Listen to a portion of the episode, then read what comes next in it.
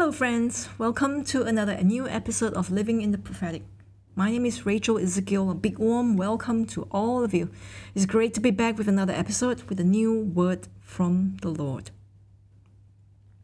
Today I want to talk about the fear of man. Whether we realize it or not, the fear of man in our life affects us much more than we realize many times.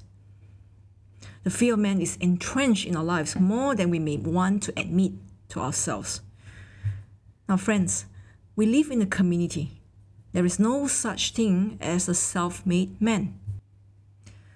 Each of us also instinctively knows our very existence fits into a larger purpose or story. We cannot help but inherently derive our value, our identity, our worth from those around us, from external sources. We allow others to define who we are, what we are worth, what we should do, and how we should do it. They have become the people we fear the most, the persons we fear the most, the persons whose approval we want most. Now the problem is, we obey the one we fear. When we are called to obey God, the Bible calls us to obey and fear God. We find ourselves at the crossroad when a choice is presented to us. We fear man's voices on one side, man's opinions, man's strong opinion around us, and yet also at the same time we hear the still small voice within us to go another way, different from the way that we are pressured to go. Now who do we follow? Whose voice do you follow? It may have to do with our upbringing, our childhood, our marriage, our family, our immediate environment, the culture that we grew up in, the culture that's currently surrounding us, hurts, wounds, disappointments, rejection that we may have experienced in our life. All that we are surrounded by inevitably leave us with various types of complexes. Complexes, yes, created in us certain types of void, emptiness that craves for man's approval, for man's acceptance, for man's love. I strongly believe that many of us, knowingly or unknowingly, live with that. Now, the persons whose rewards of approval that we desire the most, whose acceptance and approval we crave for, is what will drive us to obey. And the opposite is just as true.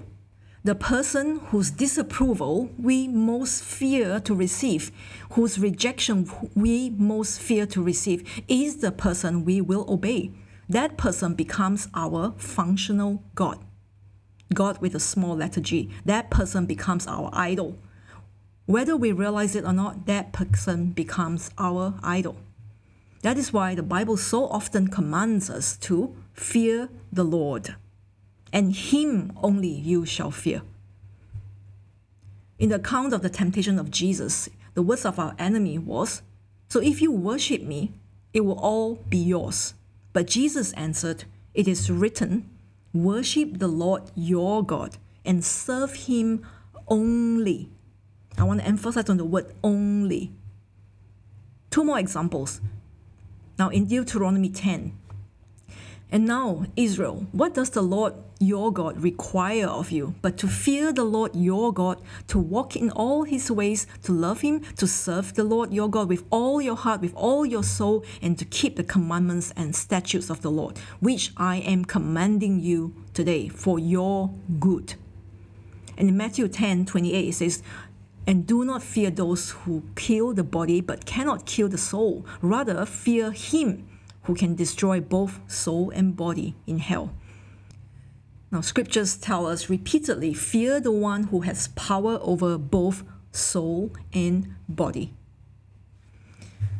Now, this is not to advocate dishonor. There is a difference. Let me say that again. There is a difference. We need to draw a line of distinction between setting ourselves free from the fear of men to dishonoring men. We are to love. We are to honor one another. Romans 12:10 says, "Be devoted to one another in love. Honor one another above yourselves." And the New King James Version says, be kindly affectionate to one another with brotherly love, in honor, giving preference to one another. And the Contemporary English Version says, love each other as brothers and sisters, and honor others more than you do yourself. We are to honor men, but not out of fear of men. Although a fine line exists between the two, there is a massive distinction. We are to honor men, but not out of fear of men. There is this need in men, in all of us, in you and I, to be loved, to be valued, to feel important. We are wired this way. We have been created this way. And the solution is not to get rid of this need, but to fill this need, to fill this void with something bigger, with someone bigger. One of the ways that I found that has worked for me in my personal journey in getting rid of the fear of men was not to fight men, not to retaliate or to deliberately showcase how free I can be or to be in rebellion against men. That's not the way to fight it. In fact, I rather think that makes it bigger. By focusing on men being the sole focus, which I'm trying to untangle myself from, it makes it stronger. I'm giving more power to it. Recently, the Lord spoke, almost as if in a form of correction. He said, don't put all your trust in men. Instead, put it on me. God has the power to free us from the fear of man, and He wants us living in the freedom of trusting Him. But He frees us not by removing our fear of disapproval or fear of man, but instead, God is saying, transfer it. Transfer it to the right place or the right person, to Him instead. In my conversation with God, He did not just say, don't put all your trust in man and full stop. No, He goes on to say, instead, put it on me. Put it on me. Don't put all your trust in man. Instead, put it on me. Why? Because man is fallen.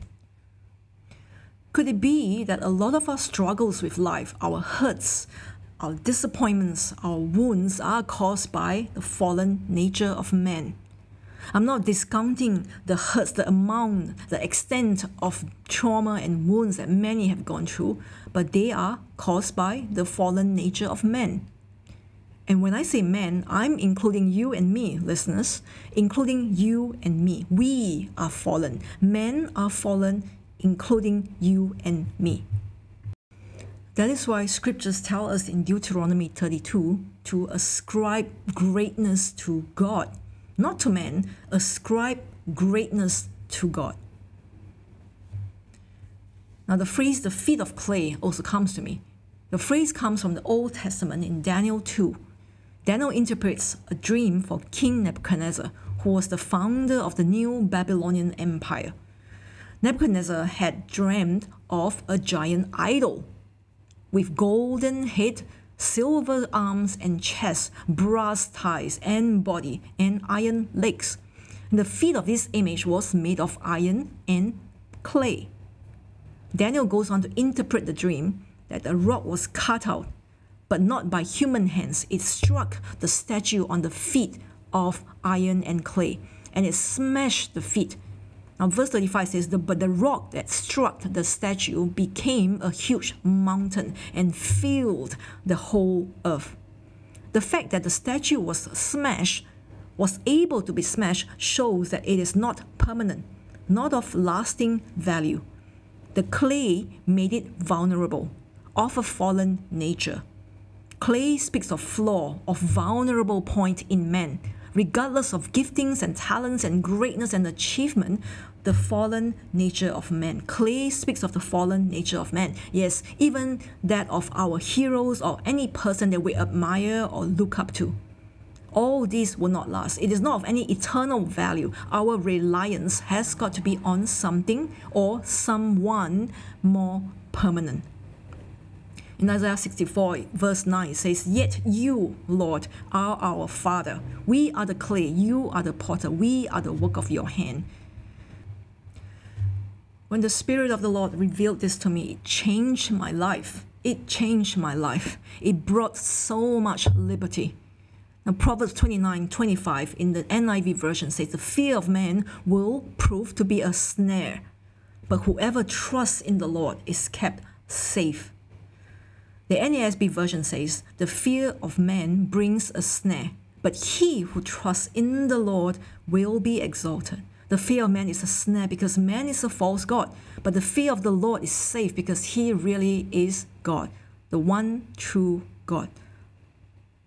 Not those around you, not the strangers on the internet, not those, even those closest to you. We are called to love them, not to worship them. We're called to honor them, not to fear them. Would you pray this with me? Father, in the name of Jesus, I declare that in any area of my life where I have been held back by the fear of man, knowingly or unknowingly, I repent of that. Open the eyes of my understanding. Make it known to me, those areas. Give me grace to overcome these fears of man. I want to fear and worship you alone. Give me grace for that. Give me strength for that. Give me courage for that. I give you permission to smash that feet of clay that I have given myself to worship or to fear. Let the rock of my salvation smash that statue. I know that your glory will cover me as I walk in obedience to what you say. I declare that you alone are God over my life, the God of my life. I declare that you are my light. You are my salvation. Whom shall I fear? I know that your glory will cover me as I walk in obedience to you. We can confidently say, and I can confidently say, the Lord is my helper. I will not fear what can man do to me. This is really something God has been speaking repeatedly, especially in the recent months, in order to move with God into our next level, into your next level with God. It is so, so important that we rid of this statue in our lives, this fear of man in our lives, and be free of it. I pray you've been blessed by the sharing in this episode. Be free of the fear of man. Walk free. Live free of it. In Jesus' name. And I'll see you in the next episode. Bye.